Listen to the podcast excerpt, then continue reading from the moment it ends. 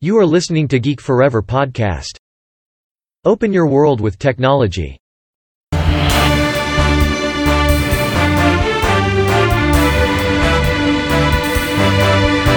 This is Geek Daily.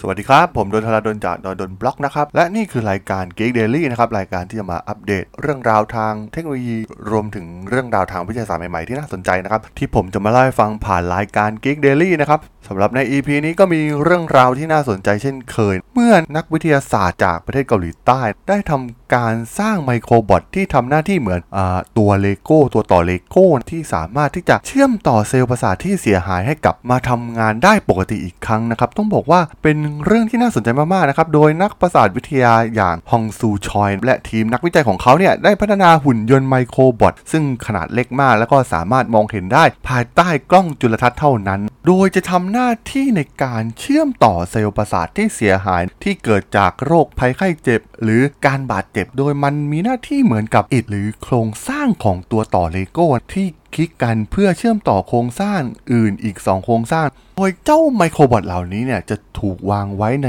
ช่องว่างนะครับ ที่มีร่องเล็กๆ ที่นำทางเซลล์สมองหรือเซลล์ประสาทให้เติบโตไปทั่วพื้นที่ว่างเหล่านั้น แล้วก็เชื่อมโยงกับเซลล์ประสาทที่อยู่อีกด้านหนึ่งเพื่อให้พวกมันเนี่ยสามารถกลับมาเชื่อมต่อถึงกันได้อีกครั้งนั่นเอง ซึ่งต้องบอกว่าโครงการทางด้านประสาทวิทยาและสมองเนี่ยกำลังก้าวหน้าไปอย่างมากในปัจจุบันนะครับตัวอย่างโครงการ Neuralink ของ Elon Musk เนี่ย แม้จะไม่ใช่การมาช่วยเหลือเพื่อซ่อมแซมสมองของมนุษย์โดยตรงนะครับ แต่ว่าทาง Elon Musk เนี่ยได้สร้างตัวโปรเจกต์อย่าง Neuralink เนี่ยมาเพื่อเชื่อมต่อสมองเข้ากับคอมพิวเตอร์มากกว่า แต่ว่าตัว microbot ของชอยเนี่ยจะเป็นตัวเชื่อมที่ช่วยเชื่อมต่อเซลล์ประสาทที่มีปัญหาในเรื่องการเชื่อมต่อถูกตัดขาดนั่นเองนะครับ โดยเจ้าไมโครบอทของชอยเนี่ยก็จะเป็นตัวกลางเพื่อให้เซลล์ประสาทเหล่านี้เนี่ยที่ถูกตัดขาดไปเนี่ยกลับมาเชื่อมโยงกันได้อีกครั้งนะครับ โดยทางชอยได้กล่าวไว้ว่าเมื่อเซลล์ประสาทบนไมโครบอทเนี่ยทำการเชื่อมต่อกับเซลล์ประสาทที่เป็นเซลล์ประสาทจริง ๆ ของมนุษย์แล้วเนี่ยครับก็จะเป็นเรื่องยากนะครับที่จะย้ายตำแหน่งใหม่ ด้วยการมาปรับตำแหน่งของมัน แต่อย่างไรก็ตามนะครับทางทีมนักวิจัยเนี่ยสามารถที่จะสร้างโครงข่ายประสาทตามที่พวกเขาต้องการได้ก่อนที่เซลล์ประสาทบนไมโครบอทเนี่ยจะทำการเชื่อมต่อกับเซลล์ประสาทโดยรอบนั่นเอง ซึ่งตัวไมโครบอทของชอยเนี่ย มีความยาวอยู่ประมาณ 300 ไมโครเมตร ซึ่งจะเป็นร่องแนวนอนเรียวยาวประมาณความกว้างของเส้นเอ็นของเซลล์ประสาท ที่ทำการแลกเปลี่ยนข้อความกับเซลล์อื่น ๆ ที่เรียงกันอยู่ด้านบน ซึ่งเมื่อเซลล์เนี่ยเติบโตขึ้นนะครับแอ็กซอนในการส่งข้อความและ dendrite ในการรับข้อความเนี่ยจะ เคลื่อนไปตามร่องที่เรียงรายของตัว microbot นั่นเอง ซึ่งเมื่อเต็มไปด้วยเซลล์ประสาทประมาณ 100 เซลล์ วัตถุประสงค์หลักของ microbot นั่นก็คือ จะทำการแอบแฝงอยู่ระหว่างเซลล์ประสาท2เซลล์ที่แยกออกจากกัน และทำการเติบโตบนแผ่นกระจกและเชื่อมช่องว่าง และการใช้เทคนิคในการหมุนสนามแม่เหล็กนะครับ จะทำให้ตัว microbot เนี่ยเคลื่อนที่ไปยังเป้าหมาย เมื่อทาง microbot เข้ามาใกล้เนี่ยนักวิจัยใช้สนามแม่เหล็กที่สม่ำเสมอกว่า เพื่อจัดตำแหน่ง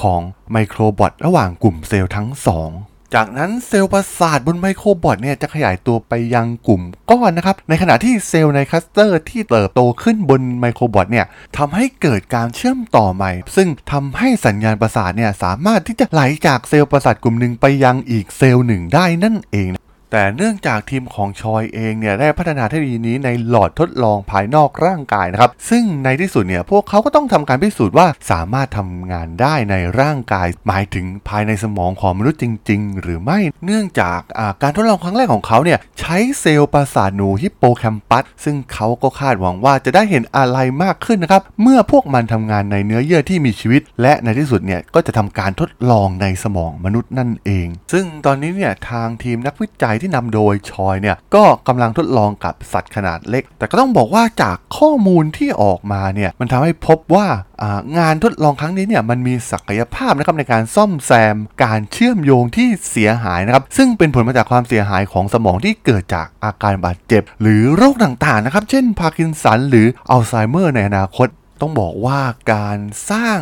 รูปแบบของสะพานเชื่อมต่อเซลล์ประสาทเหล่านี้เนี่ยอาจจะช่วยให้นักวิจัยเนี่ยออกแบบแบบจำลองของเครือข่ายของเซลล์ประสาทที่ซับซ้อนในสมองได้ดีขึ้น โดยระบบที่คล้ายกันนี้เนี่ยยังอาจนำไปสู่วิธีการใหม่ของการศึกษาการเจริญเติบโตของเซลล์ประสาทและการทดลองว่าในท้ายที่สุดจะชี้ไปที่การรักษาสำหรับผู้ที่มีอาการบาดเจ็บของเซลล์ประสาทนั่นเอง และความแม่นยำที่เกิดขึ้นดังกล่าวเนี่ยอาจจะเป็นประโยชน์นะครับในการคำนวณที่ทำให้นักวิทยาศาสตร์เนี่ยสามารถที่จะออกแบบและสร้างคอมพิวเตอร์ชีวภาพที่มีเซลล์ประสาทเป็นพลังที่ใช้ในการขับเคลื่อนประมวลผลได้ในอนาคตนั่นเองนะครับ ต้องบอกว่าถือเป็นอีกหนึ่งงานวิจัยที่น่าสนใจมากๆสำหรับงานวิจัยของชอยที่อาจจะมาแก้ไขปัญหาในเรื่องโรคทางสมองนะครับที่มีความซับซ้อนที่ในทุกวันนี้เนี่ยก็ยังไม่มีใครให้คำตอบได้นะครับในบางโรค เช่น ในโรคอัลไซเมอร์ หรือโรคพาร์กินสัน และต้องบอกว่าอนาคตของ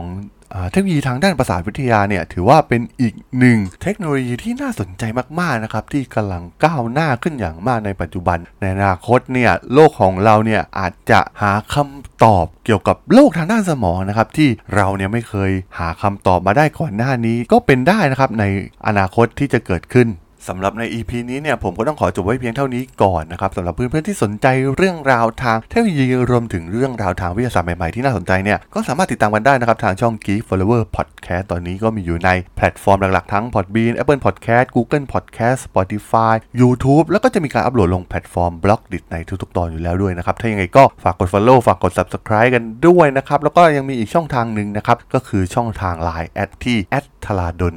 t h a r a d h O L นะครับ สามารถแอดเข้ามาพูดคุยกันได้นะครับ แล้วผมก็จะส่งสาระดีๆ ส่งไปให้ท่านในทุกๆ วันด้วยนะครับถ้าอย่างไรก็ฝากแอดกันเข้ามาด้วยนะครับสำหรับใน EP นี้เนี่ยผมก็ต้องขอลากันไปก่อนนะครับ เจอกันใหม่ใน EP หน้านะครับผม สวัสดีครับ